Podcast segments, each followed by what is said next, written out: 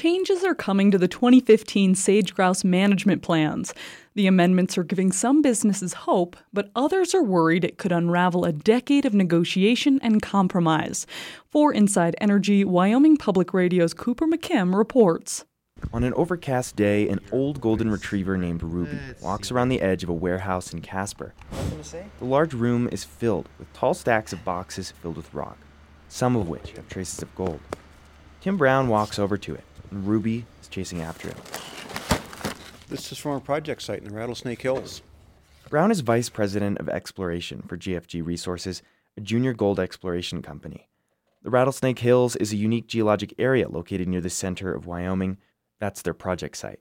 Brown says his company is looking to expand the underground zones where traces of gold have already been found but certain times of year the company isn't able to work out there at all. That probably 90 or 95 percent of that is limited by by the sage grouse restrictions. What that means is we can't do any mechanized activity out there from March 15th to June 30th. That's mating season for the species. Brown and others at GFG Resources were happy to see the Department of Interior announce upcoming changes to the 2015 sage-grouse management plans. The federal agency began that process last month saying they would look at amending some or all of the land use plans. Brown knows what he would want with an amendment. The part that would be nice to see change is if that window were expanded. We want to get as much done in the summertime as we can. And if we could have some relief there, well, that would be a big help.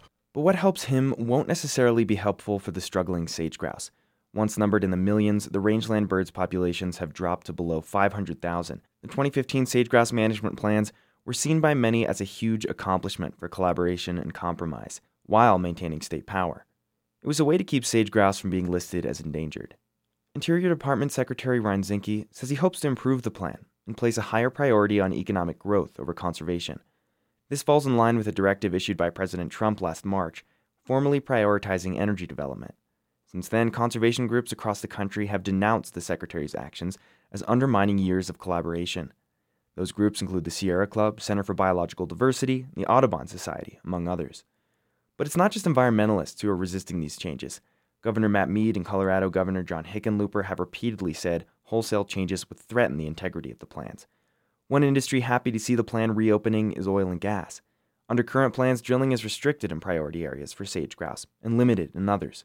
Diamond Oil and Gas's Diemer True worked for years to get management where it is today as a member of Wyoming sage grouse implementation team. But even after those years of work, he's glad to see changes. He says there's too many inconsistencies between state and federal rules, and that slowed down companies' drilling activities.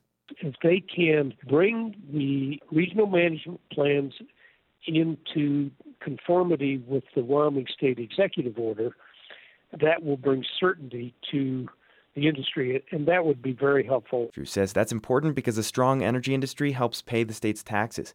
Still, he would not be interested in a plan overhaul. Executive Vice President of the Wyoming Stock Growers Association, Jim Magagna, is another who wants to see some amendments made. We welcome very much the opportunity to look at some changes. That's an advocacy group for the livestock industry. Magagna says, left as is, the plans have a high potential to destabilize the ranching industry. He points to the permitting process, that soon sage-grouse considerations will hold too much weight over a rancher's ability to permit on public lands. And grazing, like all uses of our public lands, needs to be based on a on a balance and looking at a wide variety of factors, not strictly on the needs of one individual species. Magagna says, like True, he doesn't want to see the DOI throw out the plans either. We think that they, they have a role that they can play if they're properly structured but they simply went overboard. Many seem to agree an overhaul of the sage-grouse management plans would not benefit anyone.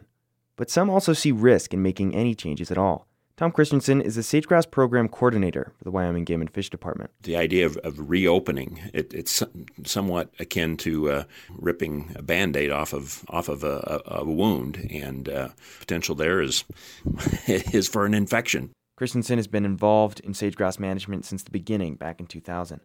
When he first started, the bird was close to extinction, and he's seen the efforts working, and sage grouse start to come back.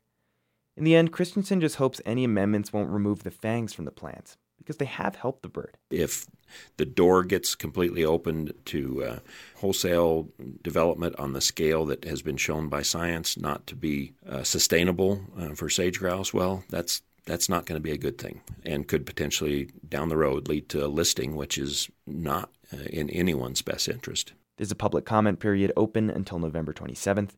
With no concrete changes yet announced, the Interior Department added they're open to large, small, or no changes to the sage grouse plans. For Inside Energy, I'm Cooper McKim. If you want to learn more about sage grouse or the energy industry, check us out at insideenergy.org.